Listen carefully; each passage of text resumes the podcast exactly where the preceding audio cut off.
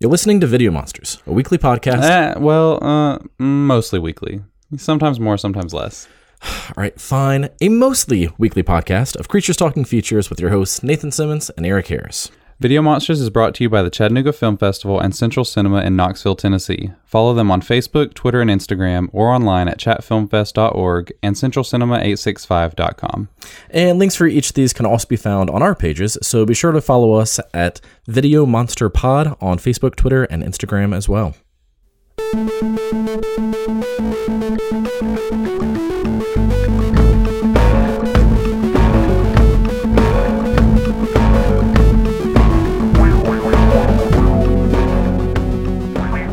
Hello and welcome to episode 381 of Video Monsters. I'm Nathan. I'm Corey. And tonight, listen. Listen to us. Listen. Listen, audience. Listen to us. As we discuss Salem's Lot with special, very special guest, Travis Knight. Say hello, Travis. Hey, how's you it doing? going? How, how are you guys? Uh, you, you know, I watched Salem's Lot today. Yeah, yeah. You Yeah. guys ready to talk about cool 70s vampires? I love 70s vampires. So I love 70s vampires. They're the best. They they're very um well I, I have lots of thoughts that I'm going to save uh because Okay. you know it's, that, that's what we're doing. That's the point of the podcast is to discuss all of it. And if I Mm-hmm. give all of my thoughts right now, well then it'd be a very short episode and, and that just Mm-hmm. doesn't sound very video monstersy. Uh but since I am apparently very terrible at remembering to do this, I'm Mm-hmm. forcing myself to remember right now. Travis, tell our Mm-hmm. listeners who you are, what you do, um, and you know that that whole self promotional spiel. Because lately, I've been terrible. We'll be three hours into an episode. It's like, all right, we should wrap things up. And people are like, who are you talking to? Exactly. Why should we care about this guy? yeah. Uh, no, I'm a, uh, well, I, I don't know what I would call him. I'm a graphic artist, is what I call myself, and uh, and also a painter. Um, I do a lot of, uh, you know, kind of horror based artwork, if you could say that. Um, when you say Corey, what do you? Who am I? Who am I to you, Corey? Oh man, to, you are to me a great artist uh, who has designed some of my favorite works in my home, uh, and a long-standing friend who is weirdly enough we've known each other. I don't know if you know this. We've known each other for like going on like I think almost like six years now, which is nuts to me. Yeah, I guess that's true. Yeah, yeah, yeah, yeah. I guess that's true. That's crazy. Also, Yeah. one one hell of an actor. Uh, Well, and I a good and a good sport. Yeah, I'm a, I'm a better sport than actor. Can we even talk about that? I mean, is it are we Uh, allowed to talk there- about that? Uh, I, I produced a short film coming down the pipeline in which, uh, in exchange for uh, doing us uh, favors of designing a really cool creature and also a cool poster, we uh, Travis was also in the movie as a very special character who gets absolutely obliterated, uh, and it's amazing. Yeah, it was Awesome. awesome.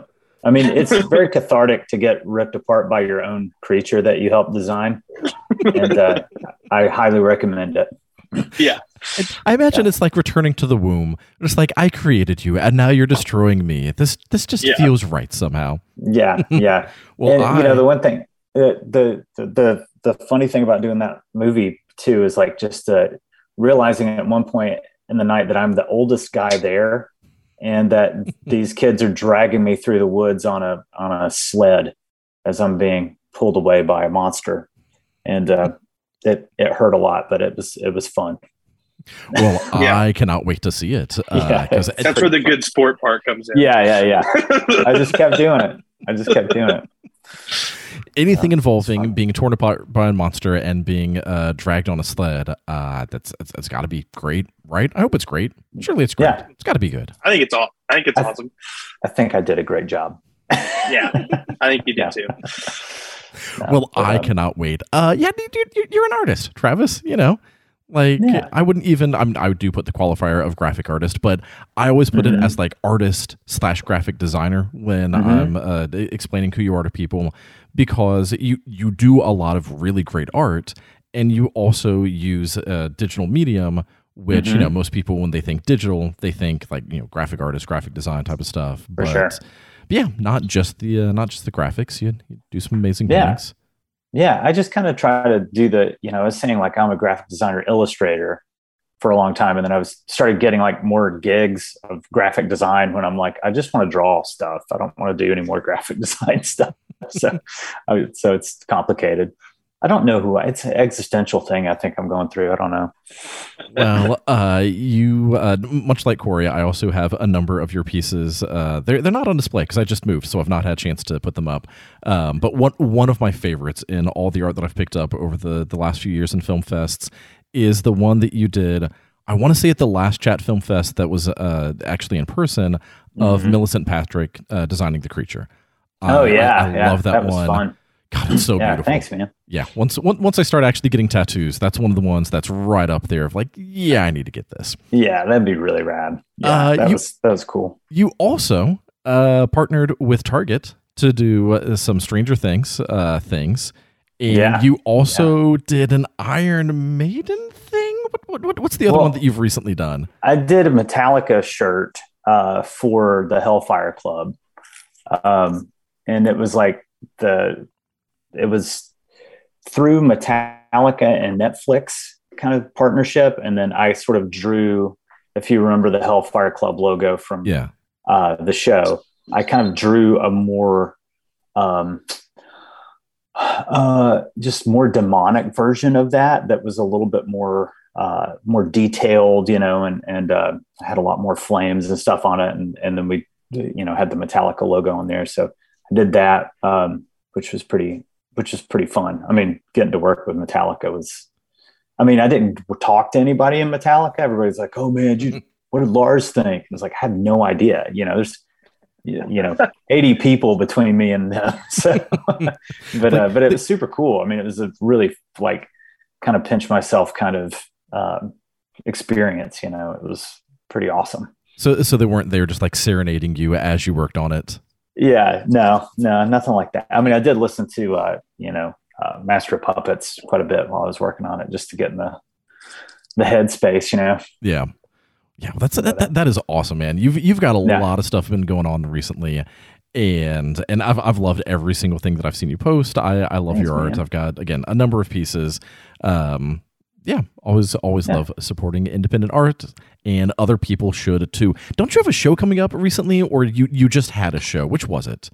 Uh, well, we just had a, a uh, the studio that I'm part of, uh, Clear Story Arts, which is in Chattanooga. Is uh, we just did our? It's a big collective of all these different artist studios and stuff. So we just did like a a Halloween show that was pretty awesome. Corey came by and bought one of my paintings, which was really nice. Um, and there was a great. Uh, that was such a great show, by the way. I had yeah, so much fun. There's some. Uh, there's some really cool stuff in there. Um, and then, uh, but yeah, I've got a couple other things kind of coming up, coming down the pipe. Like I've got um, I'm doing a live painting at uh, Songbirds Pop Culture Museum uh, for the Songbirds Foundation. That's going to be on the 29th of this month.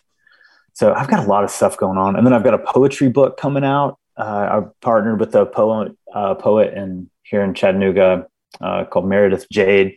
She goes by uh, River City Poet, mm-hmm. and uh, she wrote twelve creepy poems, and I did twelve creepy illustrations, and we're putting a book out. So, nice.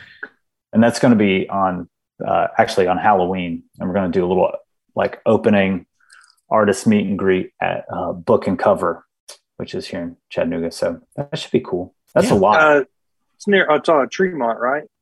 Up in the Tremont area. Uh, yeah, it's like behind um, like El Primo and stuff mm. over there. Okay. Rivermont, Riverview, Rivermont, right, right, Riverview. Right. Something like that. So, so yeah. somewhere over there, over on the North yeah. Shore. Yeah, yeah. Um, well, yeah, you, you've got a ton of stuff coming up, and where mm. can people follow you? Where they where can they follow uh, all of your art? And we'll we'll plug this again at the end of the episode. But let's go ahead and do some of the socials uh, for all of those projects. Uh, yeah. yeah. I so the best place to catch me is probably on uh, Instagram, and it's just at Travis Knight. And um, so yeah, that's probably the best place. I'm on Twitter too. That's uh, at TravBot Knight. Um, but you know, Instagram's probably the best. I, I always think it's funny that you have a bot in your name and how I know. I thought it was I'm hilarious. well, I, I mean- am sure people block you all the time because like, oh, this bot's trying to follow me. Like, how dumb that it's actually like has bot in its name. Man, maybe that's been my whole problem with uh, Twitter and not getting any engagement. No, it's just because Twitter is a vile place. Um, yes. Yes. Yeah, yeah. Uh, so yeah, let's go ahead and start diving into uh, into Salem's Lot. And of all of the King movies, of all of the King properties, because um, we had it open to not just the theatricals, obviously, since we're talking about Salem's Lot, but of all of the uh, the the movies, TV movies, miniseries, of all of the King adaptations, why Salem's Lot? Uh, why? Like, why did we watch it? No, like like like I mean we watch it because it's great. Why Yeah, of all yeah. of the King properties is Salem's Lot the one that you said, yeah, let's talk about this one. Well, it's a, it's meaty. You know, it's a long movie. There's a lot of stuff that happens in it. It's a kind of a classic. Uh, you know, and uh, yeah, I don't know, Corey. What what are you? What are your thoughts? Man, well, I mean, it is technically like what a mini series because it's like 186 minutes long. yeah, Yeah. yeah, it's a two beast. TV movies. I don't know, man. I mean, it came out in '79, Mhm. right? If I'm not mistaken. Sounds right. Yeah. Um, yeah, and I mean, like, I think it just it's it's really really interesting to me because it's really fun to like watch. Like, if you take like Texas Chainsaw Massacre in 1974 Mhm. and like watch that, and then Tobe Hooper in 1979 directing Salem's Lot, and it's like almost like you're watching like a completely different, you know, kind of Yeah. person with uh with this. And I kind of like the gothic approach to it because I mean, I guess you could argue argue that Texas Chainsaw Massacre is like a Southern Gothic Mhm. kind of film, Mhm. um, and Salem's Lot is just uh, not. It doesn't have the Southern. It's just the Gothic. Mhm. Um, and I think that he really paints that picture really, really well because you've got an imposing house and creepy Mhm. fog, and you've got that whole Gothic aesthetic tied up in a little bow. Mhm. Um, and so that, that's one of my favorite things about it is because it kind of, you know, has that really, really classic, almost Stoker like, Mhm. you know, vampire setting uh, in, you know, America. yeah. I don't know where it's set. Is it set in New England? Is it? New Yeah, England? I can't remember. So Salem's Lot is in uh yeah, it's in Maine, I believe. Yeah. I think with As- all that stuff. That's yeah, everything. Probably just down the road from Castle Rock or something. Yeah. Yeah, if, Yeah. if this hadn't been his Yeah. first novel or his second, I'm sure that it would have been uh, set in Castle Rock rather than Salem's Lot. Yeah. Um, yeah. So see, th- this was a first time watch for me. And Mhm. I've mentioned this on so many of the episodes recently. I've been woefully underkinged for most of my life. Mhm. I, I've been aware of a lot of it, um, but I Mhm. just uh, there, there's nothing about it that like I've rejected. Nothing that I've been like, oh, I, I, I don't want to watch King or I don't like King. There's nothing like Mhm. that. It's just been, man, I have so many fucking movies that I need to watch and so many books that I need to read. I just, I just can't get to everything. Yeah. I understand. Yes, King is iconic. Probably should have been prioritizing it a little bit more, but I didn't. Fine, whatever. Mhm. Mhm. Uh, so I still have only read one King book. I've only read Carrie. I started reading Salem's Lot, and I'm Mhm. about hundred pages into it, but then uh, I, I had to move, and Mhm. that really slowed things down because that takes up all of your time. Um, but but yeah, I had never seen Salem's Lot before. I've been aware of it for years and years and years. And uh, when we decided to do this King series, it was so high up on my list of I cannot wait to watch Salem's Lot. It's one of the Mhm. ones that I've been looking forward to so much. and um, I, I I'm gonna sound like I don't like this film. And that's not true. I truly Yeah. love this film. I adore this film. It is amazing. There's so many great things that I have to say about it. It's also true that I might have hyped it up in my head a little too much, yeah. Yeah. and it didn't quite meet what I expected. It's still great, and I Mhm. still love it. And there's so many Mhm. things about it that I love that we're going to get into. But there's also a few things about it that I don't want to say that I don't love them, but there's a Mhm. few things that um but there's just a few things that I have thoughts on that maybe are not quite as high of praise. But the underlying in all of it is I love it and it's great and it's amazing. I just might have built it up in my head a little bit too much. Um, but um, but, but yeah, for, for to be a first time watch. Uh, one of the things that I want to start with, and uh, quick side note: spoilers. All the spoilers. If you're listening Mhm, to this mhm. and you've not seen Salem's Lot, we're going to spoil it. It's a 43 year old movie at this point, Mhm. uh, so Mhm. you know you probably know something about it, but we're going to dive into things.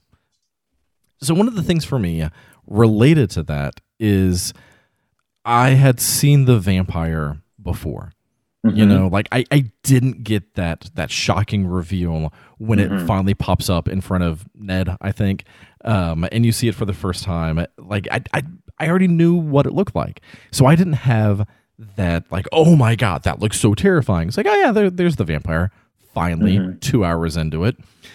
Um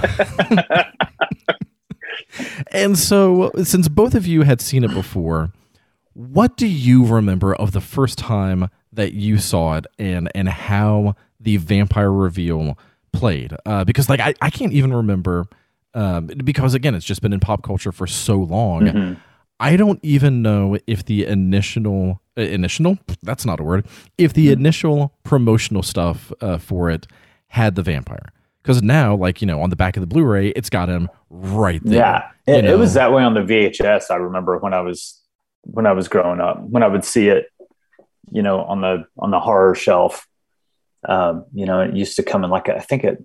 I can't remember if it was like a two VHS It's Like- three hours long. I'm positive it's a two VHS. or if there was Uh, an edit for it. I you know I wonder, but um, yeah, I think to me it was like I was watching it to see who that vampire was. You know, like uh, so it didn't really have yeah that kind of holy shit factor, but uh, it was just really to see who that guy was. yeah, You know, I I kind of saw him on the box or knew him in, from, from pictures. So yeah, yeah. Like on the back of the Blu-ray, it's just you know there he is standing in all of his Ooh, glory, yeah. and Yeah.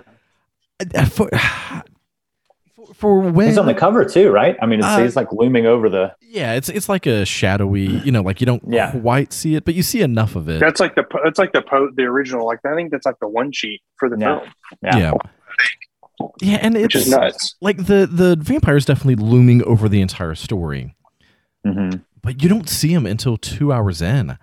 Mhm. And I've, again, I've got a few thoughts about that. Uh, but before we start getting that far into it, Corey, what about you? What do you remember from the first time that you saw it, and what that vampire reveal was like for you? Um, I'm about to expose myself pretty hard here, but uh, I really didn't really even watch horror uh, probably until I was like 20, 21 years Mhm. old, because I was a big scaredy cat for most of my life. Um, and That's hard to uh, so. I didn't really start. I didn't really start getting into horror until I was like in my 20s. Uh, like, um, and I only saw Salem's Lot probably like six years ago for the first time. Maybe I knew of it, of course, uh, but like I'd never seen it before. Uh, and I don't know if it was like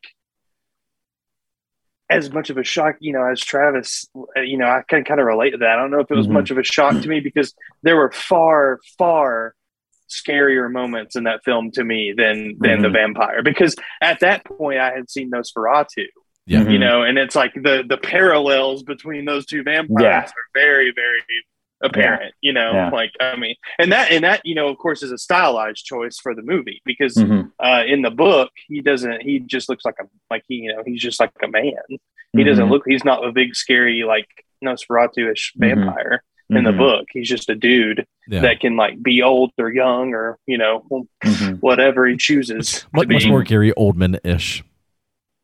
Mhm. yeah yeah Yeah. Totally.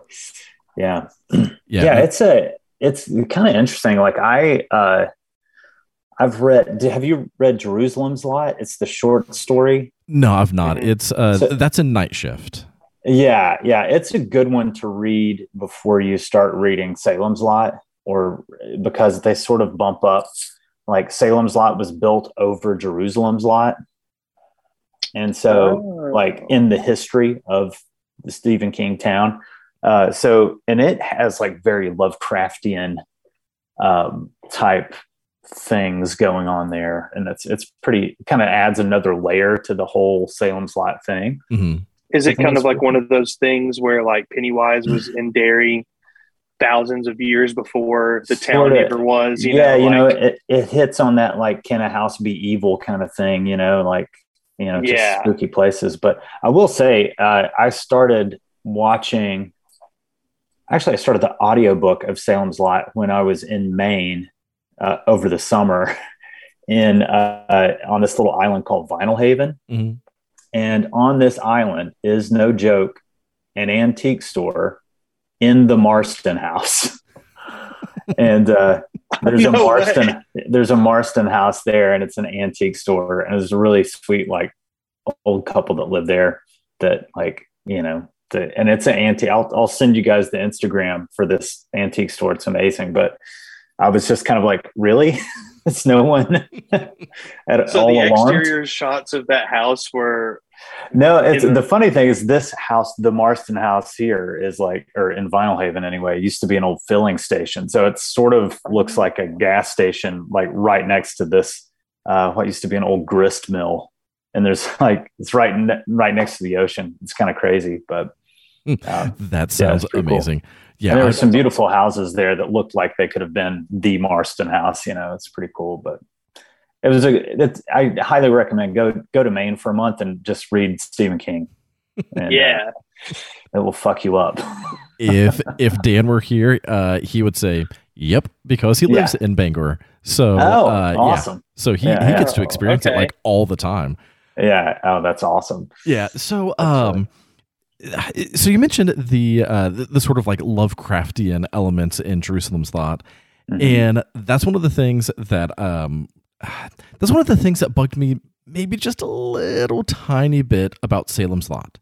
Mhm. It's not what was there. It's some of the stuff that I wish had been a little bit more. So, like, Mhm. uh, the, Marsten House is very clearly central to the story in Salem's Lot. Like, it is Mhm. the the pivotal place of you know, like, uh, like when Ben keeps talking about can a place be evil? You know, can there be evil in the floorboards and the walls and the plaster? And like they, they keep talking about how evil that place is and it draws other people in and you know, like the, the guy that built it killed his uh, killed his wife and then Mhm. uh, the people that lived there uh, killed him, killed himself killed his wife like th- there's all of this history of evil with it and so it's built up as like this is such a pivotal piece of the story Mhm. and then nothing actually happens with it. Like th- there's, Mhm. I I kept wanting there to be more of the Marsten House. I kept wanting there to be Mhm. more of like that evil draw to it. And when, once they finally get into it, I think that uh, Tobe Hooper did a great uh, great job with the production design because he basically just gave us the uh, Texas Chainsaw House again. Yeah. But especially the wall with all the horns on it but but like it, it, it worked and and I the production design I think absolutely fit the way that they were describing it. Mhm. And so I I read the first 100 pages of Salem's Lot and within those first 100 pages obviously since it's king there's so much description about everything. So like when Ben is telling the story of when he first went in there as a kid Mhm. like you you feel that fear you get all of the backstory and i remember reading it and getting a couple of shivers on my spine because it was like this is so descriptive and so visceral like i can picture it and uh, in in the book when it gets to the part of and he opened his eyes like i, I kind of jumped a little bit because Mhm. like i was there mentally and Mhm. so when it's like and then he opened his eyes it was like oh jesus that's terrifying Mhm.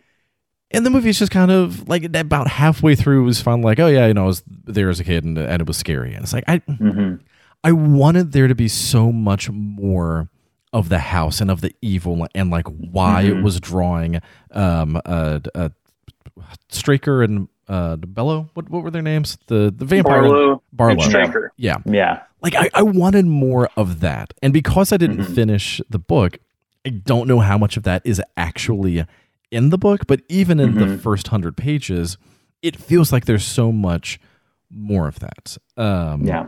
and and, and I, it's gotta be you know in part just it's hard to adapt king into uh it, it, it's hard to adapt that much king even down into three hours Mhm. um It's hard to adapt that much detail. yeah, Yeah. and and I think that and I think that that's one thing that like falls short with a lot of King adaptations that aren't Mhm. like like I mean, like you've got like The Shining, which is a completely different. Like they just tore the Mhm. central themes and ideas, and then they made like, Kubrick made his own movie basically. Yeah, yeah, But like with like people who are trying to get true to screen adaptations of King, I think that's one of the hardest things to capture is the detail that he puts into Yeah. everything because you can't spend 15 minutes visualizing uh, an entire paragraph about what a house looks like because Yeah. it would get super boring. yeah. But when you're reading it, you know, it takes you two or three minutes to read the description. It's awesome because it's so visceral Mhm. you know that you can really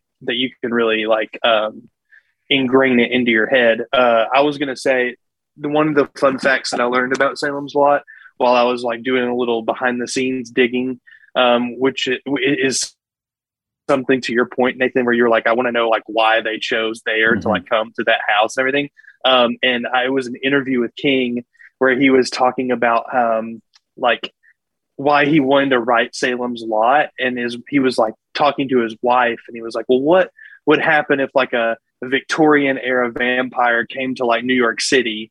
And it's Mhm. like, well, he'd probably walk into the street and get run over by a yellow cab. yeah, And it's like, but if you set him in some sleepy little town, he can go out and literally just you know wrap all of the town into like vampirism and yeah, and take over an entire town one by one because it's some sleepy little seaside town. I think that's kind of the the draw of you know Mhm. Salem's Lot in the in the story, but there is no backstory. And I mean, I think that you get that a lot with uh, with King's earlier works. Mhm. I mean, I would love more explanation in some of his earlier stuff, but you just don't get it, you know. And I think that's kind of the fun, a little Yeah. bit of fun. or, or you know, or sometimes he'll he'll explain it, but it'll be in like one of the thirty Dark Tower books, you know. You know, it's like, you know, it's like, oh wait, oh that's where Mister Barlow came from, you Or, know. or he'll explain it, and as he's explaining it, be like, "No, I'm changing my mind," but not go back Yeah. and revise it. Just be like, "Uh, this, this yeah, instead." yeah, Yeah, it's not Uh, what you know. Exactly. Um, yeah, yeah. The, the preface of the the copy of Salem's Lot that I have has some of that story of King talking about you know like why he said it in New England rather than in a major city, and also like you know how he was so drawn to vampire or to uh, Dracula as a kid, and like he wanted to do that gothic story. And so, Mhm. you know, Corey, earlier when you're talking about the parallels between Nosferatu uh, and and the vampire in Salem's Lot, yeah, it's because this is basically the Dracula story again. It's Mhm. just set in New England rather than actual Yeah. England. Yeah, And and that's one of the other things that I both love and have thoughts on. The Mhm. fact that it's basically just another Dracula story. Mhm. And a Mhm. part of me is like, ah, but I wanted so much more. Mhm. I've seen Dracula before, but also I've seen like eight different versions of Dracula, and I love just about all of them. And like, is that can can that really be a complaint? I mean, yeah, you know, it's just like yeah, it's it's King's version of of Dracula.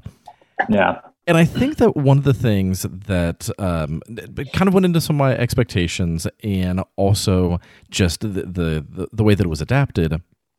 Corey, to your point earlier, earlier of it's so hard to adapt King. We've mentioned this on a few of the episodes recently, where I think that the best King adaptations are not the most true to book adaptations. Mhm. Yeah. I think that they're the ones where the the director and the filmmakers and you know the the screenplay writers, teleplay writers, you know whoever, the ones making the movie, they get it. They get what King is doing, Mhm. but they're not trying to replicate it. You know, Mhm. like they get the core of why it works. They get why you're so invested, but they also Mhm. know there's no way that we can do justice to doing this exactly as it is.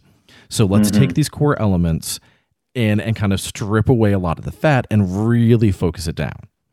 yeah, And as much as I adore Tobe Hooper and I love his version of this movie, I feel like Tobe Hooper made a Dracula movie Mhm. rather than making King's Salem's Lot.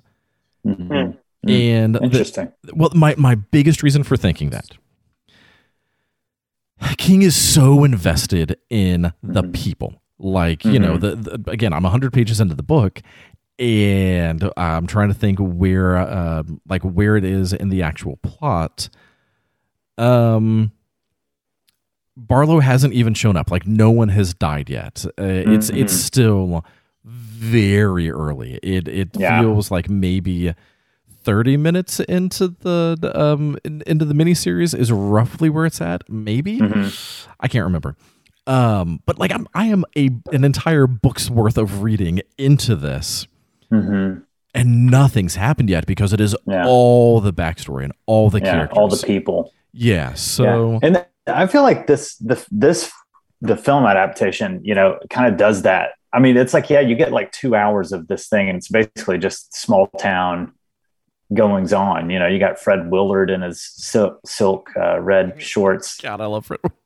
oh ha- having an affair. You know, uh, One of my favorite lines in the entire movie is, "I sure do like your shorts." Oh, thank you. You must like them too, since you still have them on. yeah, yeah, it's great. The But, uh, so I I do think that uh that Hooper did a great job of giving the feel of the town, hmm but without all the detail. So you know, like Mhm. the um uh like like the drunk at the bed and bec- bed and Mhm. breakfast that Ben is staying at. Hmm Like in the book, you get his backstory and like how he used to be involved with uh, the, the woman who's running that uh, B and B, and how like Mhm, they used to have a relationship and it's faded, but like they still kind of are uh, very playful with each other, and so Mhm. like she lets him stay there because he does a lot of the chores and he hates doing the chores, but he does it because he still likes her, but he hates her, and like you, he spends a lot of time talking about them. They're Mm-hmm. not relevant. You don't need that for the story, but it gives you so much. And like you get that with everything. The the first time that you're introduced to uh David, that doesn't sound right. Uh what's the, what's the kid's name? Um was it was it David? Um, Oh, the um, I had it in my notes. Mark. Yeah. Uh, The first time that you meet Mark, Mark. like there's a bully who is either about to beat him up or he's beating someone else up and so uh like he's being very brainy of i have to knock him down and then get away quick. And then like there's all of this other stuff happening that you just don't get. And, and it's irrelevant. Like you don't need that for the story at least uh, in the miniseries but it gives so much of all of the ins and outs of this small town that you feel like you know all of their drama you you know all of their connections. And and i think that because of uh watching needful things recently and Mhm. because of having seen midnight mass i was expecting more of that i was expecting more small town drama so that Mhm. when uh when barlow does show up and starts turning everyone into vampires and turning them against each other that like you really feel the tension bubbling over but you don't get that like you get the small town feel you you Mhm. get um uh, Boom Boom Bonnie and Fred Willard and uh, her husband being all drunk and like you get snippets of it, hmm just not in as much depth. And and again, this sounds like Mhm. I'm giving shit to the movie. I I love this movie. I just had to shift my expectations of this is Yeah. not a King movie. This is a Tobe Hooper film. hmm and I've got some thoughts on that uh, in just a second too. But before we just spend all of the time talking about uh, my thoughts, what what what are some of y'all's thoughts about the way that the town is handled and the way that the characters and their their interactions are handled uh, in in in the movie in the miniseries? Uh, well, you know, I I kind of had this uh, thing when I was watching the movie, like trying to place how old uh, is it Ted Ned I want to say Ned. How hmm. old Ned is, and then the love interest. I, I'm so terrible at remembering everyone's names in movies. Susan. Yeah, Susan Norton. Like I was trying, Susan Norton. Yeah. yeah, and I was trying to figure out, like, okay, are they just like right out of college? Are they both out of college? Are they, you know, like because he reads like he's 45 years old, you know? And- So does Ben. and- yeah, It's the, yeah. it's the seventies. You if people who were twenty look forty, and people Yeah. who are Who forty look forty. but you know there's this whole like you know he kind of goes courting you know and he goes to the girl's family and all the, and it's just very like well what is going on here you know uh but you know i think too a lot of that is like well yeah the 70s but you know i think the movie definitely has like a you know it, it's a it was a tv movie you know? So it was like you know so you're saying like you know yeah two hours in you get the um you know you finally get the vampire. Well you've you've kept you know the tv audience around for about a week at this point Yeah. you know? So you know and and it's kind of kind of has that tv movie pacing which i think is sort of uh you know especially that 70s tv movie pacing. But uh you know it's so i think that that's kind of where some of my feelings come in with the uh, the way they handle kind of the townspeople, you know, So as it feels, you know, kind of drawn out in some ways. yeah, and and you said that you watched it like on VHS as a kid, right? Like you. I did that, but that was like, I mean, I can't remember really. I think I remember when I watched it as a kid, feeling somewhat bored and feeling like it was a little chintzy, just because Sure. I was like, you know, I had. I obviously could have rented Hellraiser, you know, like I mean, it's so it was so you know when you're a kid and you're like you know 12 or 13 years old you know digging into a 70s horror movie where you know yeah you don't see the vampire for two hours is kind of a, a you know kind of a chore you know? Yeah, but uh but i think like going back and watching it late you know now it's kind of like how i feel about phantasm. When i was a kid and i watched it i wasn't as like sucked in by it as i am now because it's just completely batshit crazy because half the know? movie is just running back and forth between the cemetery and their house. yeah it's it's insane but that's what i like about it. And then there's the little guys that are throwing people into the you know through that teleportation thing i mean it's amazing it's great it's almost a a perfect movie series. 10 out of 10 um but uh but yeah so uh you know those are those are sort of my thoughts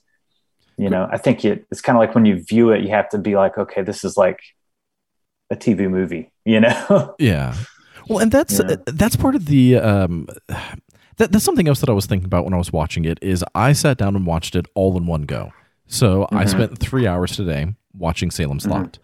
Mhm. And I didn't have a chance like if I had watched it as a miniseries to fill in the gaps of what's happening with Mhm. oh what's going to happen next you know because like when you watch a miniseries you get to the the end of that episode and then you have to wait and Mhm. and so like you spend time thinking about like oh what's ned gonna do when he finally meets ben what's he gonna like is, is, is he gonna Mhm. beat him up is he gonna kill him is he just not gonna care like what and so because you have that time to wait Mhm. i feel like you spend more time actually thinking about it and fill in some of Mhm. those character development gaps with the what's gonna happen Mhm. and and I think that that's something that does get lost with watching it all at once. You know, and I, I mentioned uh, Midnight Mass earlier. The same thing there. Like I, I Mhm. binged that. I want to say in two sittings, two or three. I might have done. yeah You know, like the first three episodes, the next three, and then the the last Mhm. one. I can't remember, but I didn't want to watch it all at once because it was Mhm. like I want to sit with this story for a little bit. I Yeah. want to keep watching it because I, was, I was captivated and I wanted more.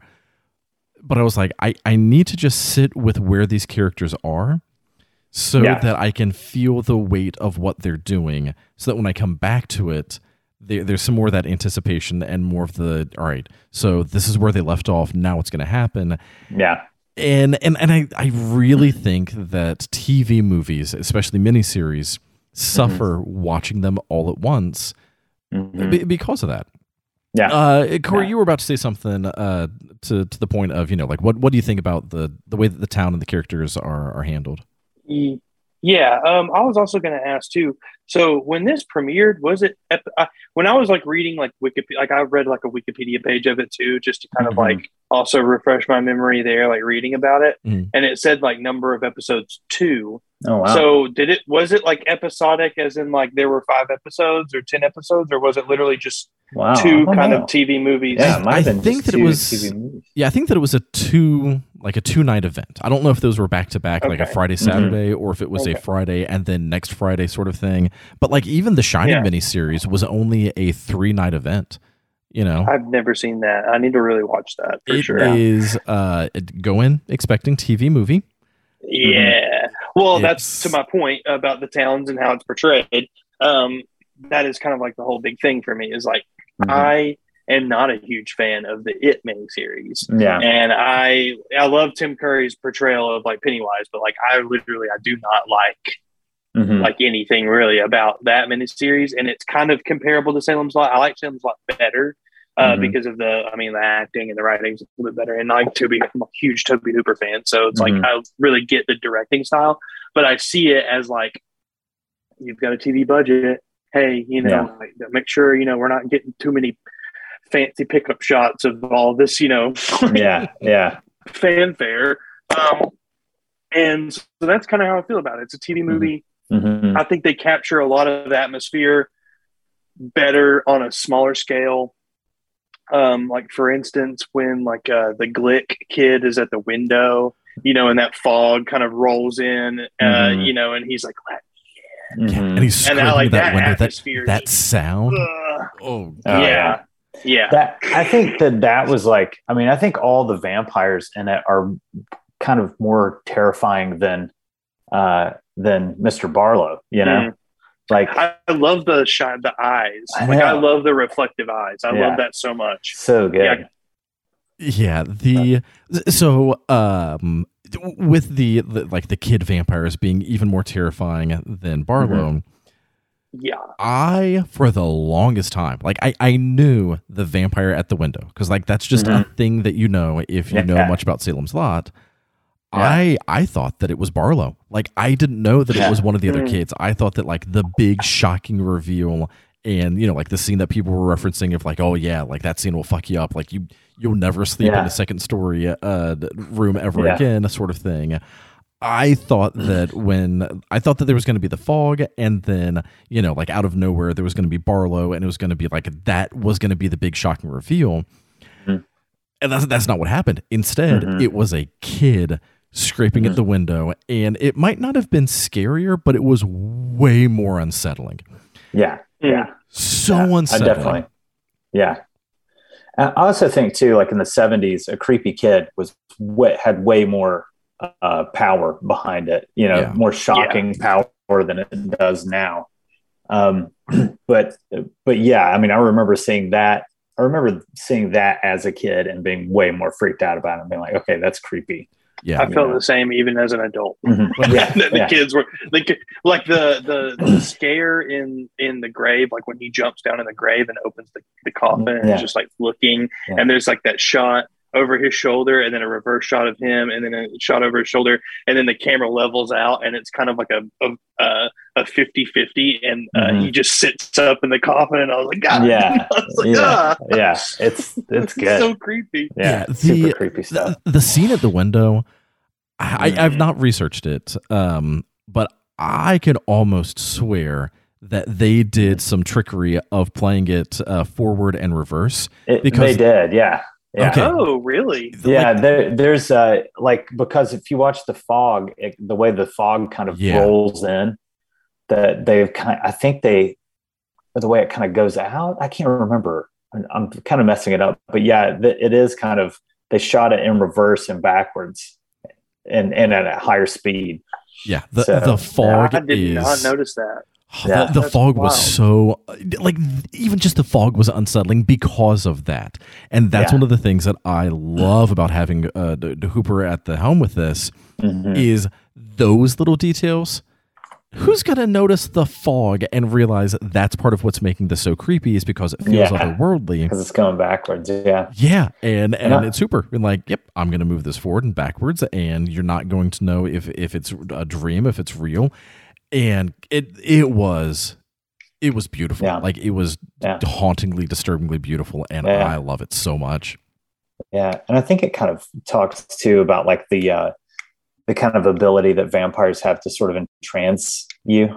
yeah You know, because Mhm. there's something very much about the the way that that whole scene is shot that it feels like you're in a trance and this kid's in a trance and like you don't know what's going to happen. You just know don't let him in the room, but he just does. You know, it's my buddy. You know, It was- Why- it was his why are you being that way? Yeah, yeah. It's like why are you doing? Why are you being like that? You Yeah. know? So here's one of the other things that was so unsettling about that scene. None of this is outright said. It's just all subtext of other vampire lore. Mhm. and and because of you know like how closely this follows uh, Dracula and all of the Mhm. different iterations of the Dracula story, Mhm. typically either Dracula is going into the bedroom of one of the women that he wants to bed, or it's one of Dracula's brides that's like going in and and trying to entice people. Yeah. This was a kid. Like Yeah. the the first exposure that you get in Salem's Lot that is the parallel with Dracula's brides hmm is a kid and Yeah. knowing how king treats children in his stories and the way that he plays with fear and also Mm-hmm. the fact that uh, this last week i watched both dolores claiborne and gerald's game Oh, and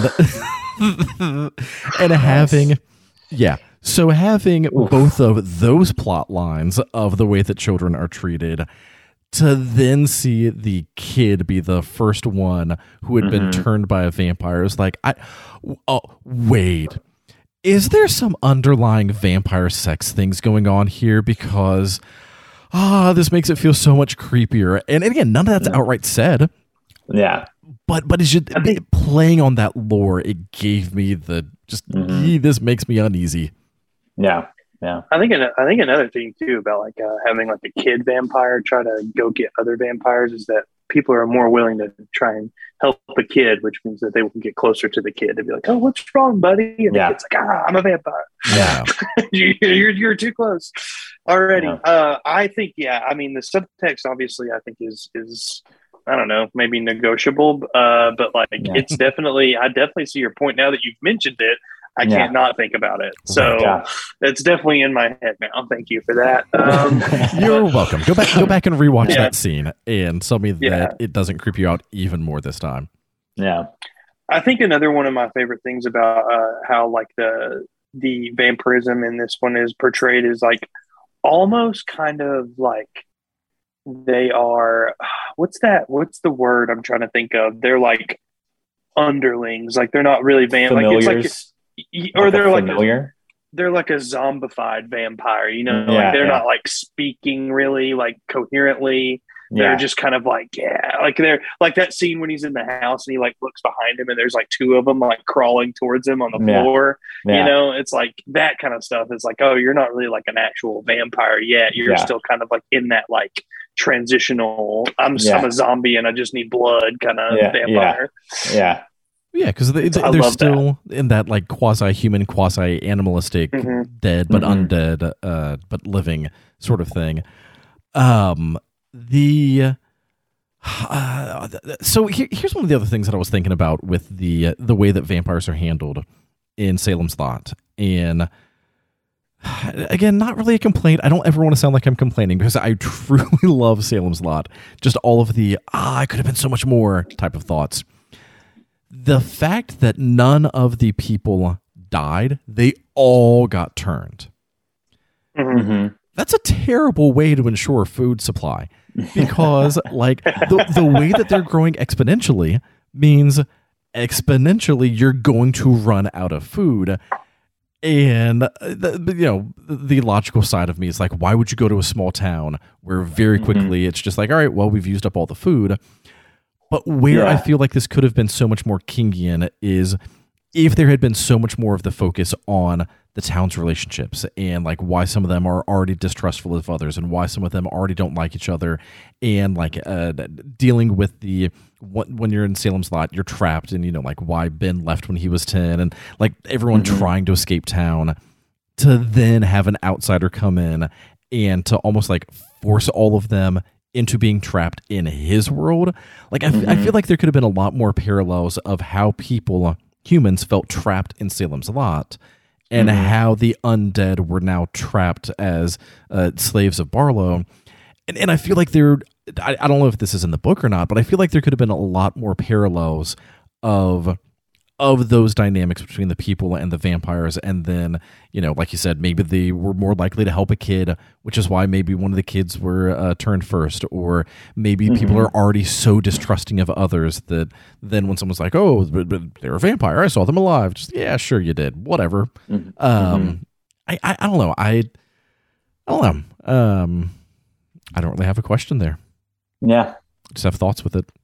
Yeah. I I did read. Uh, so I, I told you I didn't read the book, but I did read like a compare, like a pretty comprehensive comparison Mhm. between like the show and the book.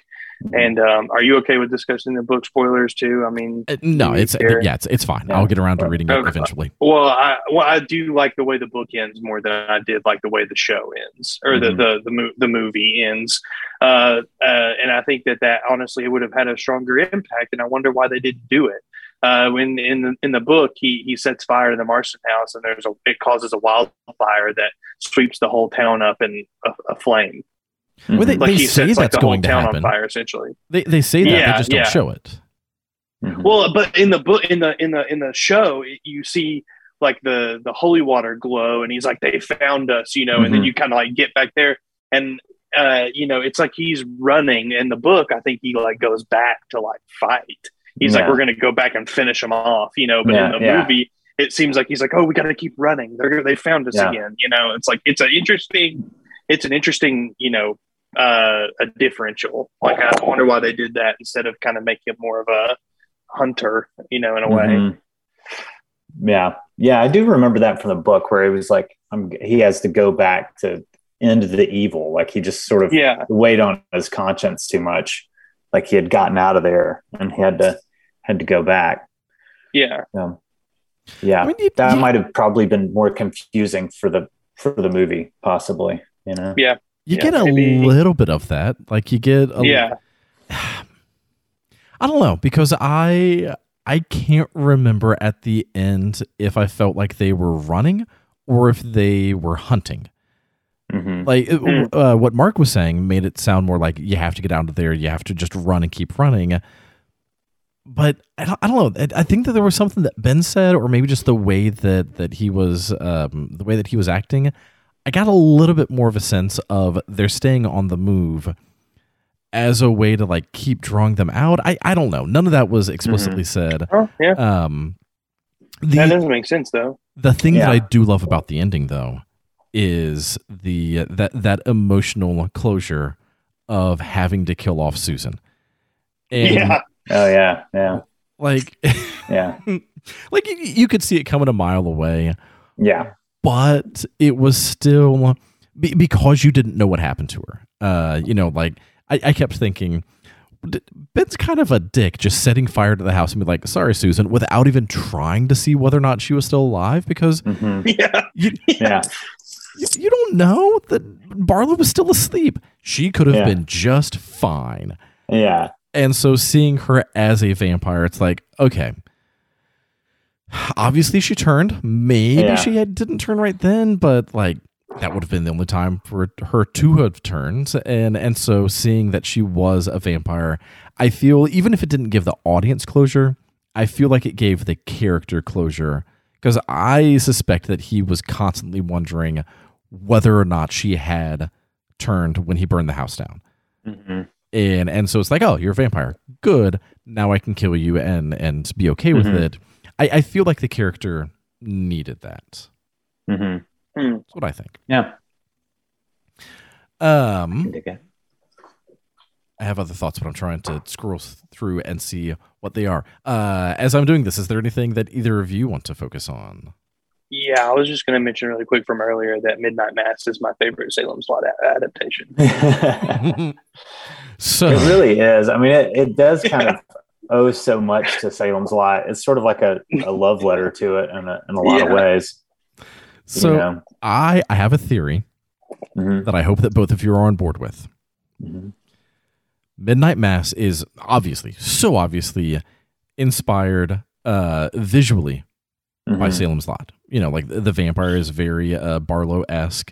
Mhm. Um, you know, it's a small Mhm. town, vampire comes in, turns the entire town very quickly. Everyone is just Mhm. a vampire. I, I definitely think there's a lot visually. Mhm. However, thematically, I think that Midnight Mass is a Silver Bullet remake, not Hmm. a Salem's Lot remake. Whoa. Wow. Okay. All right. All right. Be- a lot to unpack. Be- because Yeah. you've got the priest as the one who everyone thinks Yeah, is there trying right. The to, is to save the, the, town. werewolf. Yeah, Yeah. and Mhm. and he is trying to do good, sort of initially. Mhm. But the the more that he is a werewolf, the more he is drawn to the evil side of things. The more he Mhm. then um, you know in, engages in the werewolfism, Yeah. much in the same way that the preacher in uh, Midnight Mass thinks that he is doing good for the Mhm. town, thinks that he's doing good for the congregants. But the longer that he's under the power of the vampire, the more he is is drawn to it. Um, so yeah, I think that Midnight Mass has more in common with Silver Bullet, but then just taking it visually from uh, Salem's Lot. That's interesting. That's, That's interesting. good. I mean, I like it. I There's like not it. enough fireworks in uh, Midnight Mass for me to. Uh, Uh, the the, the entire last episode is fire working. oh, The- fire working. That's Yes. true. Yeah, that's. I guess that's kind of true. Yeah. Oh wow, man, you're blowing my mind with that one. That's what I'm here for. Yeah. really made me. The ending of that really made me sad. Yeah. Uh, Yeah. but yeah, I mean, I think that it, it, it feels like a love letter to Salem's Lot, and I feel like that I really, really wish the whole Warner Brothers thing wasn't going down like it is because I was very, very, very looking forward to that Salem's Lot like release. Mhm. Um, that new the new movie. Um, was it? Was it? Uh, who was attached to that? Was it? Um, I think Adrien Brody was attached to be Uh. uh, the Barlow. Well, you Oh, know they oh, did, really? they, they did Oh. the TV show, the Salem's Lot or Jerusalem's Lot TV show in that came Chapel out. White, right? Chapelwaite, yeah, and it's basically Adrien Brody's in that. Yeah, Adrien That's what. That's in- what it is. Yeah, Yeah. and that's actually really good. It it has more to do with like Jerusalem's Lot, which is Salem's Lot, you know. Mhm. But uh, it, it was really good. It was fun. It was good, uh, good old timey um, uh, frontier spookiness. You know, I, I wouldn't even really that. call it frontier. It's more like colonial spookiness. I Sixteen really need to watch that for kind sure. of stuff. Yeah, it was, it was fun.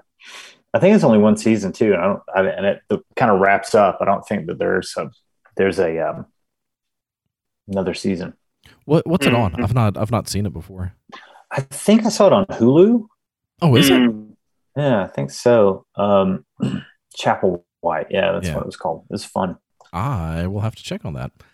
Yeah, um. just- so I also wanted yes. to yes. one more thing. I'm Yes. sorry. And then no, I'll no, let you all, hit all your the other- things. but I I've wanted got so much to say. I, I think I think that we would be remiss also without mentioning um, just years after, about a decade after Salem's Lot, uh, there was also Night Flier, the short uh, the short story by Stephen King.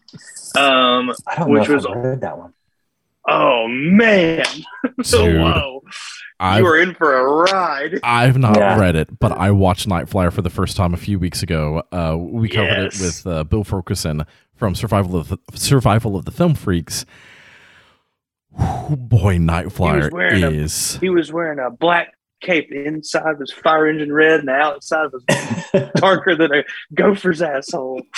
Uh, Oh, wow. Night Night Flier is about um, a suspected vampire that is flies a private plane into airports across America oh wow! and does it does his killing, his hunting, and then hops back in his airplane and takes off back to the next. Wow. Oh, wow. This is a total like blind spot for me. So this is I, I'm watching the trailer right now. Just I Oh like, yeah, yeah, I can't. Yeah. Yeah. Wow. is- How did I not know about this? It It's is New Line movie? amazing. And it's it's kind Yeah. of crappy. It's very crappy. But it is so Yeah. amazing. It, uh, it it has a lot of the very Kingian tropes of the quote unquote protagonist is a writer who is Mhm. drawn up into the supernatural world and uh, you know dealing with the ramifications of it. However, it also feels very uh, Richard Bachman y because the Mhm. writer, rather than being very, you know, like quaint or being, you know, just the the sort of um, soft spoken English teacher type who's drawn into this evil world, the uh, the main character writes for tabloids like weekly world Mm. news type of stuff. And he That's talks like a hard-boiled detective and like he just he feels so cynical and like he thinks that he's gritty but not like real gritty uh, and and so like it it has more of a Bachman feel, but still Yeah. all of the King tropes and and it similar to Salem's Lot is very very centered around the vampire, and you don't see it until almost the very end, and the the vampire reveal in uh, Night Flier. That one was a bit more of a shock, even though I had similar to Mm. Salem's Lot, I had seen the vampire before, so I knew what it looked like. Actually, seeing it in action in the movie, I was like, "Oh my god, that's how it works." One of the most unique vampire designs uh, with with the anatomy of how it actually sucks blood. So many interesting things that you don't typically get from other vampire movies. Yeah. Like like you get to see I- it pee, blood, lots of blood. The only reason I bring up Night Flier is to make the parallel of King evolving his van like because he very clearly loves vampires because there's tons of vampires in like everything that like he has written like Doctor Sleep those are like Oh, vampires Yeah. essentially you know? Um and like Pennywise is kind of a vampire. He feeds off fear you Mhm. know in a way. He sucks that out of people you know and, and kills them so it's like I've, I find all of his vampire iterations very uh like it's almost like he like he really he hit his stride and then he was like let's just see how many weird vampire-ish creatures i can you know really come up with but salem's lot is like that really that first kind of love letter to stoker Mhm. and like you know i'm gonna make this vampire um you know story really really Yeah. work and resonate and i think that's why i like it a lot more than pretty much a, a lot more of his other Mhm. works Yeah. even in, even though it's like his second thing you know Mhm. and and uh nathan to make you feel better uh i've only read like three or four of his books in Mhm. total so uh you know don't feel bad that you haven't read, I- read a ton I don't of them feel so. bad. I've watched a ton Yeah. of King movies Yeah. recently Yeah, because of yeah. this series, and I have I have so many thoughts because of it. Um, one of the things, um, Corey, as you were talking about that with like this being his love letter to to Stoker and to Dracula, and it having a lot more of those classic elements. You know, this being much more of just a gothic tale, Mhm. but you know, Mhm. set in Yep. New England. Uh, and and even though I already said that I feel like the miniseries doesn't quite delve into things nearly as much as the book, there are a few things that I do think give you huge, huge insights into King and and just uh, the the progression of his work over the next however many decades. Primarily, again, going back to the Marsten House, and when Ben Mears is talking about like how can a place be evil, you know, Mhm. because of the things that happened there when the house was being built, because of the things that took place there after it was built. You know, like, can it just absorb all of this evil? To me, that was bringing up a, a huge king trope of generational trauma and Mhm. and sort of you know like not being able to to fully escape these things that happen to mm-hmm. you. And so you know like it, is is the house evil? I, I don't know. Maybe maybe not. But that doesn't matter. Within the context of mm-hmm. the story what matters is there is this place that brings out the worst in people. And the mm-hmm. more that it brings out the worst the more worse people actually go there so Mhm. you know like again dealing with that generational trauma dealing with uh, this environment absorbing all of that evil energy like that's a thing that shows up in a ton of king works i mean you, you get that in the shining you get that with pennywise you get that with um uh, other ones that i can't think of right now because i'm trying to gerald's game gerald's The Game, Stand. yeah Yeah. uh Yeah. insomnia uh Yeah. the dead zone uh. yeah, he, he he he does he does like that, you know. And I think like you know, I always think about the vampires cur- sort of being this like cursed creature, you know, who's like yeah. you know whose evil like a disease has kind of taken them over. And you know, Barlow is so gone that he doesn't look like a person anymore. You know, Yeah. it's like the evil has like transformed him so much that he now looks like the you know Nosferatu. You know, and it, and it's sort of like you know you can kind of think about that sort of evil like it, it sort of infects the people that he's bitten and they've they he's controlling their mind as well you know like they're kind of his little minions yeah you know Oh, man, and speak- so Uh, sorry go, go okay go ahead oh no go ahead go ahead I was, I was just getting excited because, uh, and and again, this is why I emphasize I love Salem's Lot. Even with some of my critiques, there's so much more that I love about it. I just wanted to get some of those critiques out of the way so that then uh, diving even more into it is, I can focus even more on the oh my god, I love this about it. Oh my god, I love the fact that uh, Straker, that's that, that's how it's pronounced, right? Straker? Mhm. Yeah. Uh, that he is not the stereotypical uh, Renfield character.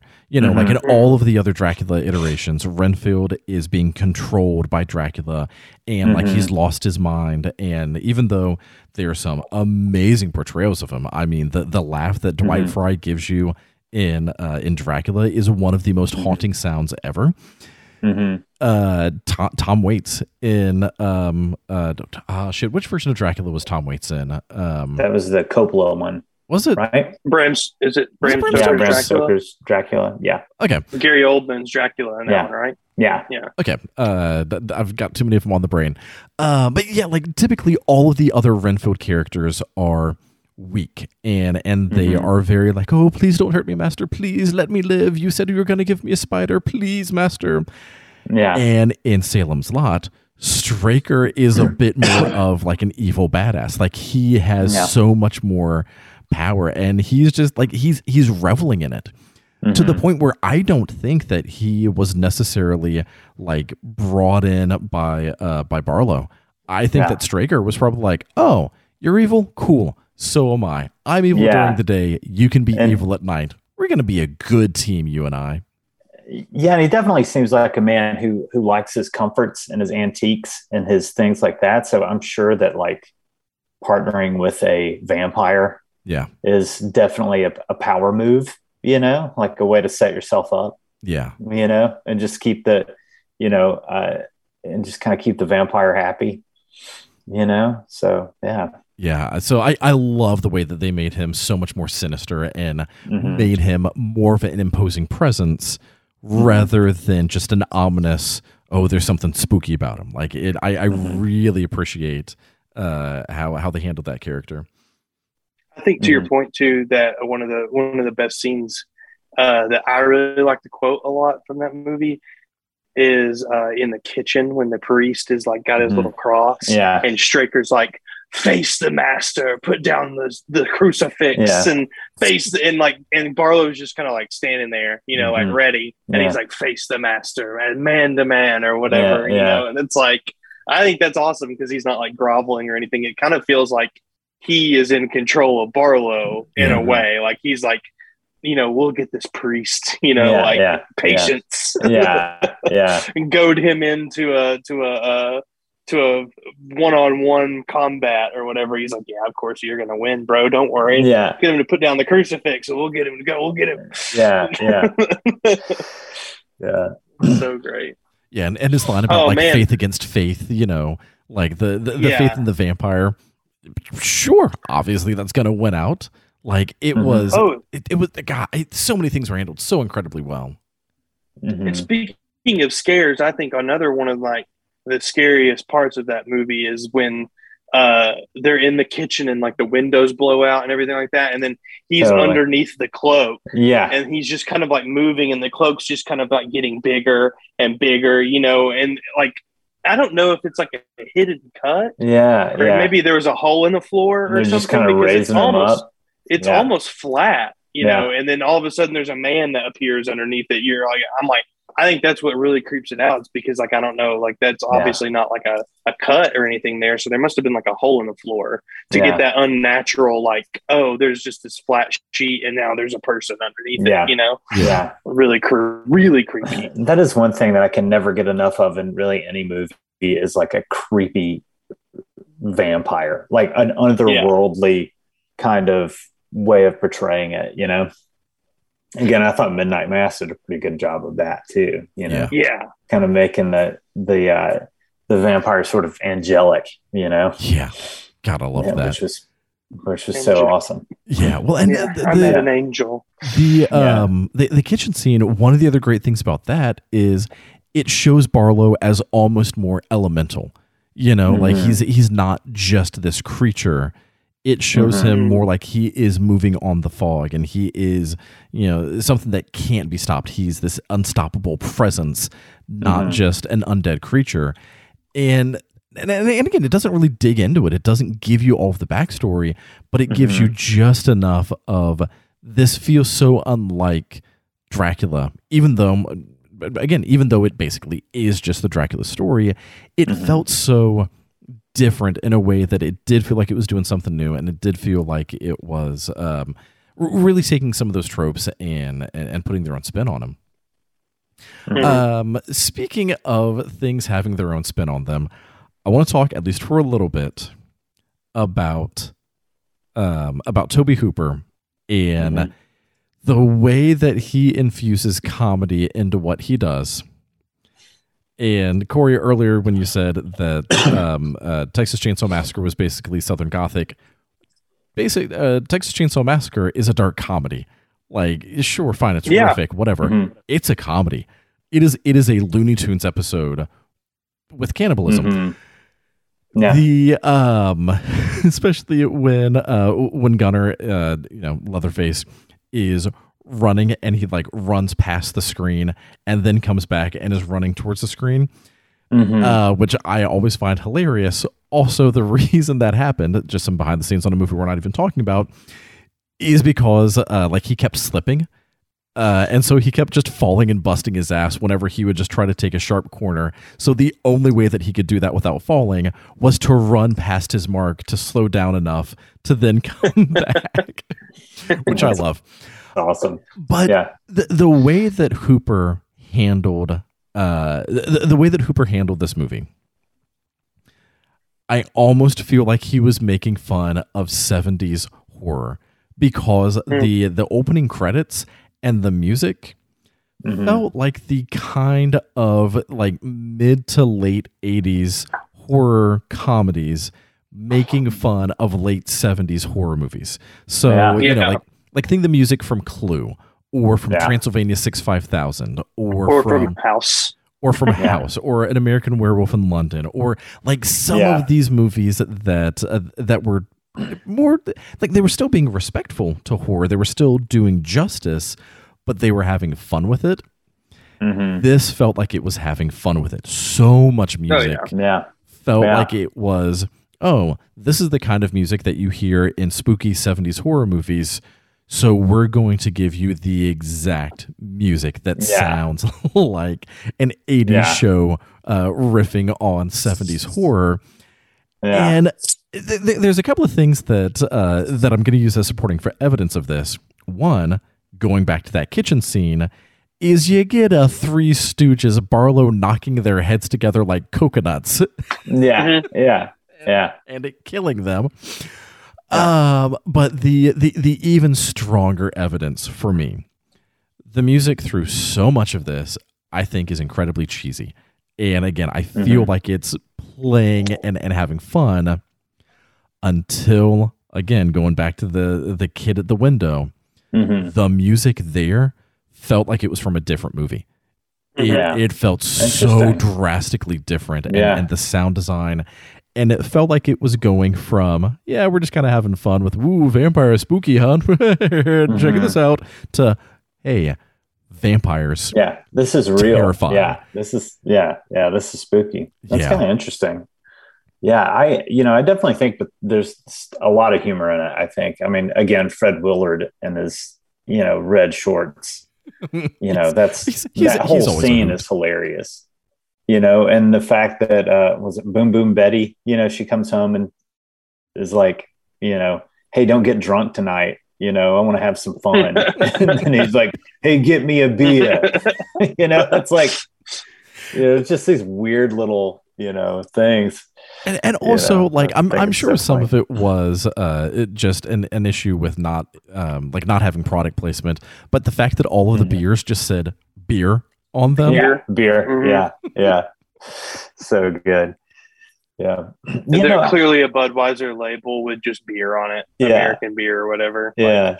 I, you know, I kind of wonder too with that, you know, sort of saying that about like, you know, 70s horror and stuff. Like, so Chainsaw, it came out in like, what, 74? hmm And so this is going to be 79. hmm And so you know that they must have been like promoting this thing as like from the director of Texas Chainsaw Yeah. Massacre. Probably. You know, like Yeah. they and so like I I kind of wonder like what that what the buzz was around the whole movie, like when it start like when it was about to air and like what what were they how were they marketing it, you know? It's crazy too because like if you think like Halloween came out just a year before that in Mhm. '78, Mhm. and uh, like I don't know, like it's it's crazy to me because like one of the one of the most nuts thing I think of, like that I know about like trivia with Stephen King Mhm. is the fact that like you know this was his second novel that he was ever published Mhm. and he was only like 23 years old Yeah.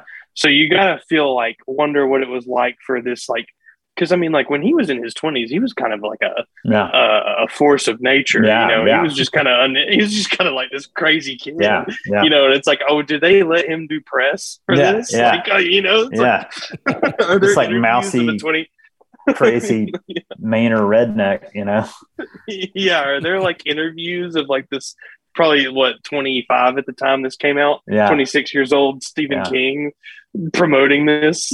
like, Yeah. I don't know. Well, I mean, I think that It's that wild. also, you know, that rise to stardom like that for him is really kind of what caused some of his problems, you know, Yeah. with- with, like drugs and alcohol and everything. Mm. Um, so I don't know if you've read his uh, book on writing. I Stephen need King to book. read that book. It's- I have to read it. It's pretty awesome. I mean, he kind of he kind of gets into some of that stuff and like how it kind of twisted his brain a little bit. Yeah, that's you know that kind of success but um yeah but yeah I, th- I just you know i don't know man i just love a good vampire movie Yeah. you know Well, I wonder if the buzz around this was kind of like how they, when you know, The Exorcist came to theaters and they would like put those big posters outside. that was, like, warning people know? Warning, Yeah. you know, do not see this. But it- since it was on TV, it was cable. Yeah. I feel like this was really scary Yeah. for like a cable television. Well, this wouldn't have television been- like TV series. this wouldn't have been cable this would have been just regular broadcast television Yeah. I Okay. Yeah. because because cable at the time you know was not you know that wasn't in every every home at least till the mid 80s really yeah. I was born in '92. I don't Good know. I don't know anything about this. yeah yeah this, yeah This, this is broadcast. Uh, this is like ABC. Uh, also, it's, Yeah. it's only rated PG. yeah Yeah, yeah, Yeah. yeah, It's like, hey, here's your dead friend floating in your window to turn you into a vampire, kid. yeah yeah That's wild. Yeah. It's- some Yeah, of it's it's because they don't show any of the blood. hmm Some of Yeah, it's yeah, because a lot yeah. of stuff happens off screen. yeah think. Mhm. Well, you know, and I think when this was made, like they wouldn't have rated it PG thirteen. I don't think that that was there. That I don't think PG thirteen was around then. Existed yet? Yeah, I don't think. um, Yeah. but uh, I, I can't remember the history on that. I feel like it was like Raiders of the Lost Ark that made, or not Raiders, but Temple of Doom is what Mm. made PG thirteen. Yeah, Something. d- I, or- feel, or- I feel like there's some Well, like it was the first fact one I'm that getting wrong. was. Yeah, it was. It was definitely one of the Indiana Jones movies. Either was the Yeah. first one that was rated PG thirteen, or Yeah. it was the reason that the rating was created. Yeah. And and then the next movie that came out was like because of that. hmm Um, yeah, no, I, I, I can only imagine what this must have been like for people when they Mhm. first saw it and what the marketing must have been like. And, and again, like me having seen it just with all of the pop culture knowledge of it and how Mhm. it met some expectations, it definitely exceeded some expectations, but it also didn't live up to it. I Mhm. wonder what kind of critical Mm. reception it had at the time because of that, because of from the director of Texas Chainsaw Massacre and the master of Yeah. horror, Stephen King. Yeah. And then it's just like, here's a small town drama until Yeah. eventually a couple of kids die. Yeah. And then Yeah, you get sure. a, a vampire that, man, even when Barlow finally shows up uh, in, in Ned's cell, like, again, it's it's almost comical.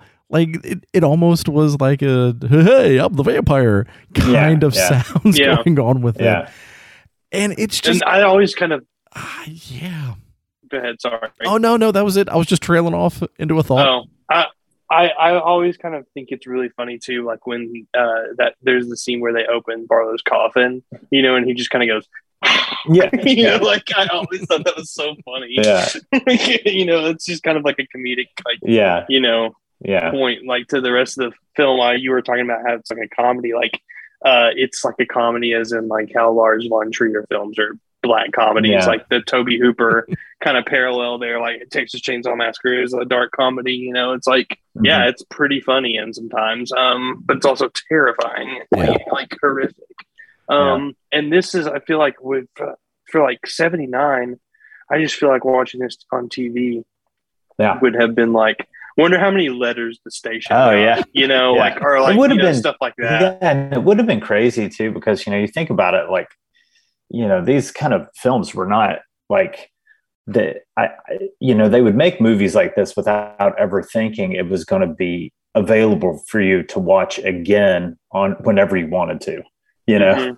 so like i always feel like there's certain like things there's there's kind of things that i sort of round off my judgments about with with some of uh, these films especially if it's like a tv show or, or a or a tv movie where it's like they made it for broadcast and it was going to broadcast and then they would probably rebroadcast it some other time but they never i think in a million years thought that you would have a vhs of it you know That I have You know. never thought about that before. Yeah. Like some dude in the nineteen, like in nineteen sixty five, that made a film, and it's like, oh, this is going to go into a movie theater, and then that's it. You never- no one ever the in, i- in the future yeah. will ever see the idea again, of being you know? able to that we all could have watched this film today was you know kind of That's wild. you know and I, I think about that too with like you know I'm a big star trek fan and the original series you know like they never intended that to be uh, you know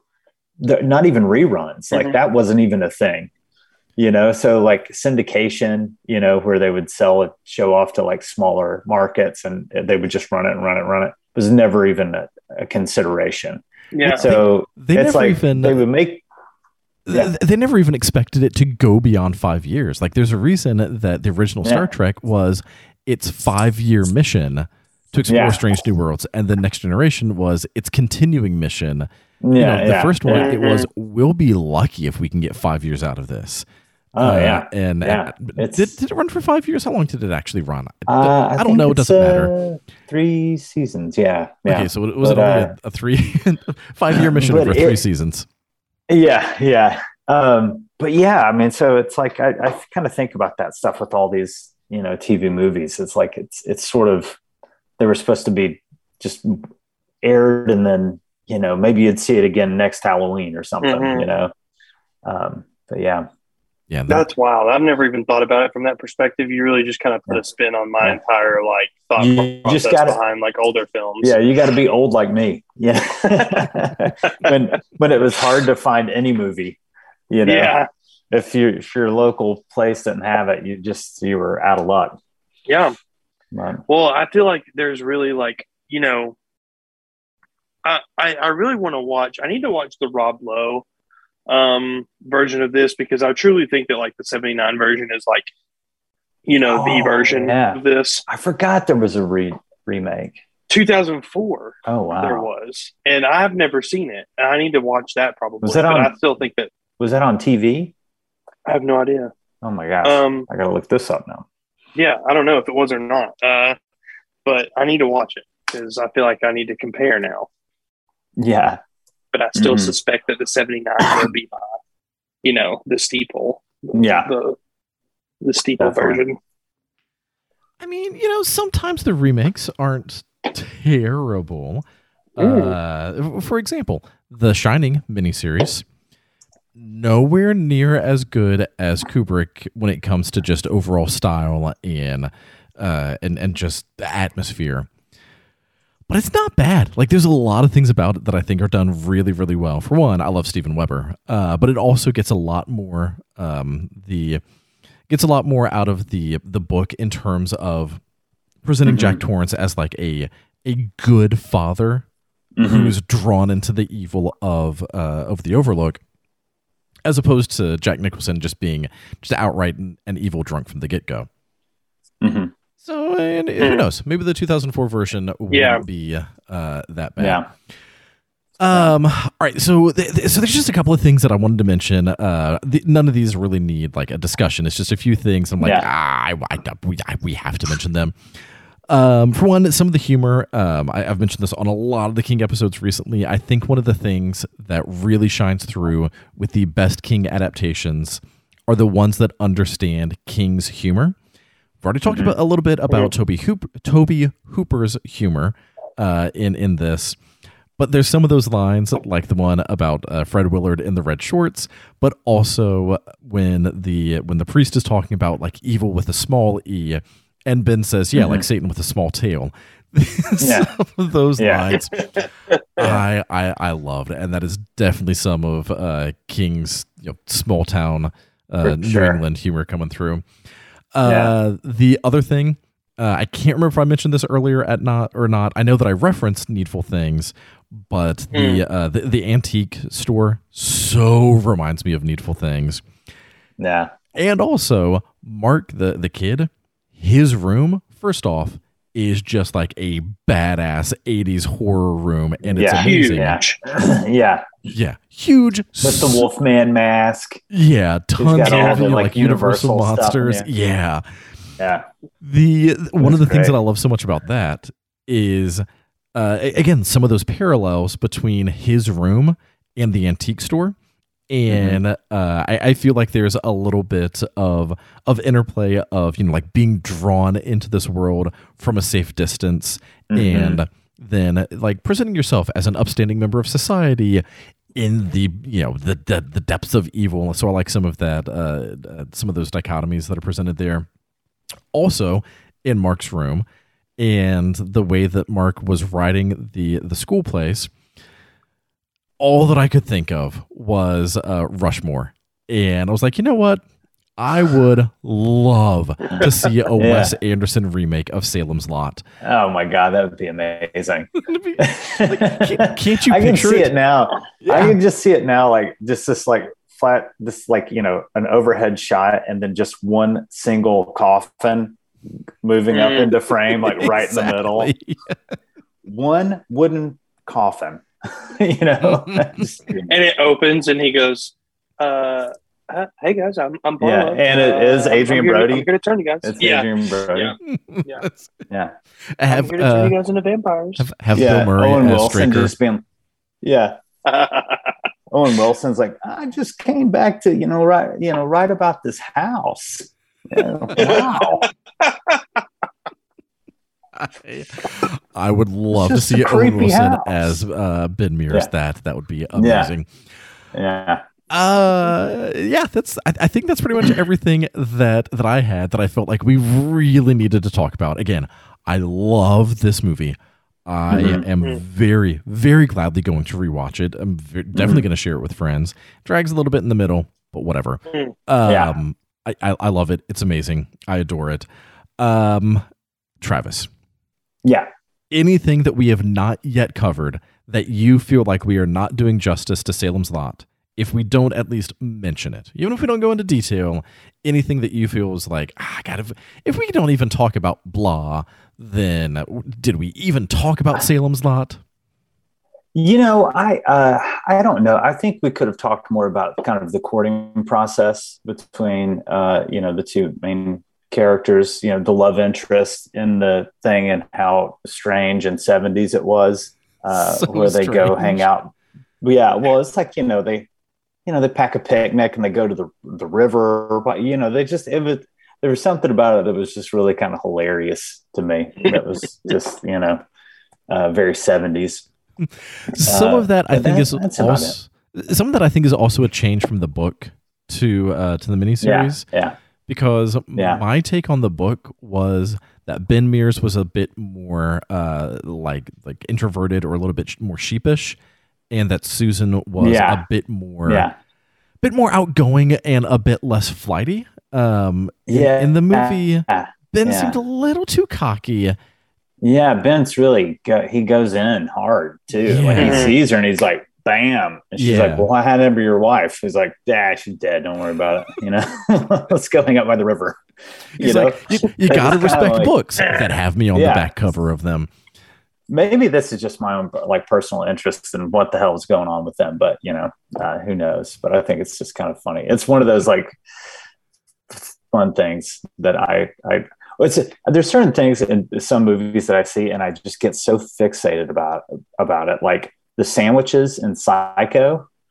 Like Mm. this is where I get tangential, and I'm, I'm very sorry about this, but you know, Please when I was- go on. when I was watching Psycho, you know, the original Psycho, and Norman Bates is asking, um, uh, oh, what's her name? The Marion? Yeah. Uh, to he's like, you know, oh, I'm just having dinner. You know, I'm just making some sandwiches, and invites her up, and they're just eating these like, I guess, cheese sandwiches with like big glasses of milk. And for some reason, I was just so fixated on that. I was like, what did people eat back then? Just, you know, what was the deal? You know, like I was, I don't know. It's the, so those are the I- things that get me. I feel like that movies. meal might have just tipped her off that he was a murderer. Yeah. You know, You think Like, so? Would you like a cheese sandwiches and milk? Yeah. No, thanks. I'm actually going to go home. Yeah. Yeah. I don't know. It seems like that's one of the things like my grandparents or great grandparents would have had for dinner, you know? yeah. To be fair, if it was a grilled cheese and some chocolate milk, uh, I'd be down for that. I mean, it was in black and white, so it could have been. Yeah. Who knows? They they did use chocolate syrup for blood, so uh, That's maybe. true. They had it around, Yeah, Mm. but uh, Uh, yeah. yeah. Corey, what about you? Uh, same question. Anything that you feel like we are not doing justice to Salem's Lot if we do not at least mention it? Uh, no, I think we covered. I, I covered everything that I needed to talk about. Like as in like uh, how as far as miniseries goes, it's probably the best one because I feel like I don't want to slander the It miniseries, but it's definitely got A lot of people love that miniseries, man. You're gonna I Don't think, make a lot and you know what I think it is. I think it's rose-colored glasses towards Tim Curry's Yeah. performance because he terrified me as a child. Yeah. But when you Yeah. go back and rewatch that, you're like, "This is boring." yeah, yeah. There are things about it that are done well. Tim Curry is Yeah. always Tim Curry. Yeah, there's a lot of Yep. stuff about the It miniseries that the first time that I watched it a few years ago, it's just like, I don't, eh, Yeah. fine. This Yeah. nostalgia is a very uh, hefty drug, you know. Yeah. It's a hard drug. Well, yeah, because you know, that- like the, the kids who watched it in the '80s, who were terrified. Oh, it, Mhm. it, Yeah. I remember when it was coming on and my dad was watching it, you know, and I just could not be in the room. It just freaked me out. Just, just even the no Tim Curry, no, just knowing it was on the music and everything was was enough. And it, and it took over a week of television, you know. Yeah, So it, Mhm. it was like, at least I'm pretty sure it did. You know how when you're a kid, you're like, oh, it took a freaking month, and you go back and it was only like five days.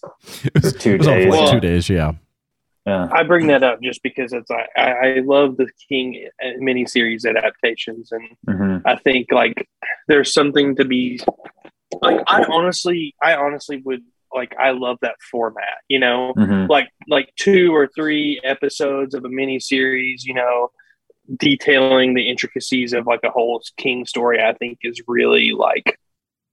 I don't know. It's nice. It wraps it all up nicely. Like I like the movies. You know, like movies are nice, but like hmm sometimes like I just want to watch like you know ten hours hmm of of of a story. You know, Yeah, wrapped up in like a nice like one season. We're Yeah. good to go. Like Yeah. we're gonna tell everything about it. I've, I've always thought that there could be like an amazing, like several season uh, stand remake. You know, like Yeah. three or four seasons of Yeah. that. You know, and and like I've always thought, like it would be cool that that even has so much like juice in there. You could have like, like an animated episode, or you could have like you know, there, there's so many tangents Yeah. that it would just be so interesting if it was just multi layered, multifaceted. You know, yeah, It'd be awesome. so awesome. yeah. I That's what I uh, loved about the mist. Yeah. Oh I- yeah. I just recently watched Doctor Sleep, the director's cut, for the first time, Oh yeah. which is yeah. longer than Salem's Lot. But Yeah. like Mhm. it, it felt like watching a movie because it is. Mhm. And so like the pacing is obviously very, very different. I think one of the nice Mhm. things about King based miniseries is it gives you more it, it forces you more into the feeling of reading a book. Mhm. Like you you're not gonna sit down with a King book and get to the end in one sitting. You Mhm. have to do it in in chunks. And so I think that having a miniseries or even just, you know, a two night uh, television TV movie event thing, again, it forces you to have that time to sit with the characters, to sit with the fear, to sit with the anxiety, to sit with the what's going to happen next, and in in a way that you know I I feel like King stories need because of just how meaty they are um, Mhm. as long as they're handled appropriately. Uh, i can't think of anything that we've not discussed. I've got all of my notes uh, checked off here of things that we need to talk about. So i am good with everything that we've talked about.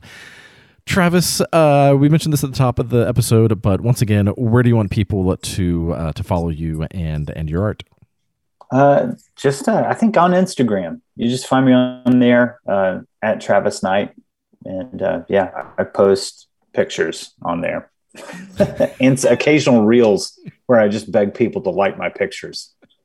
So that's um, you know that's how I try to beat the algorithm. yeah just pictures of your reels and then reels of your pictures of your reels It's Inception, exactly you know. Corey, what about you? Where do you want people following you on socials? Uh, any information that you are able to give about about your short and when you know m- maybe it's Oh, going to yeah, see yeah. the light of day and all that stuff. Uh, yeah, uh, you can follow me uh, on Instagram, uh, C underscore Simpson one one zero seven. I post about every six months. Um, so you know, you, I post my story literally all the time, like every day. But like uh, as far as like my timeline posts, it's like a six month deal.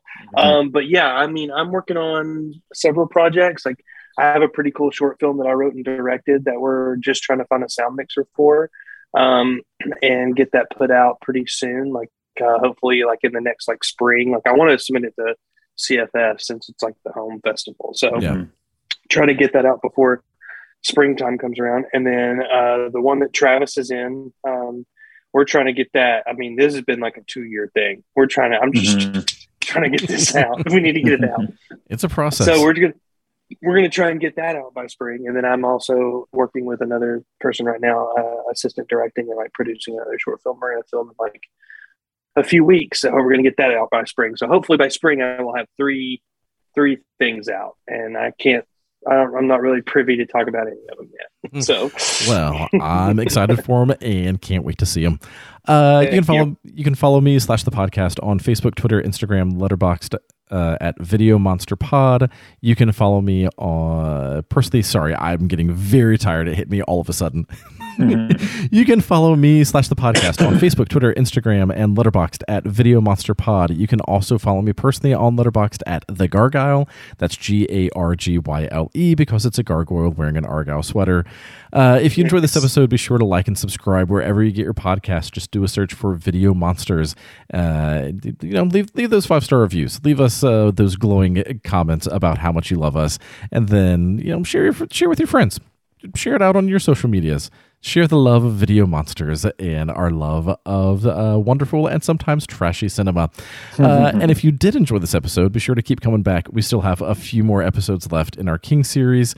And uh, then we're going to be rounding things out with our King Popcorn Punch Out, where Eric, Dan, and I, and quite possibly a few other people, not quite sure how many others, and might get a bit unwieldy, uh, are going to be using our random bracket uh, pairing up Stephen King properties and then arguing about which one we think is better. Uh, ultimately, arriving at what is going to be the uh, the official Video Monsters top three Stephen King properties. And one of the main reasons I wish that Eric was here right now is so that I could once again give him shit about all of the terrible, terrible picks that I'm going to be adding into uh, into the Skull of Decisions because Eric likes the prestige movies. I like the shitty movies. So that's going to be a lot of fun to argue about. That's pretty good. it's going to be so much fun.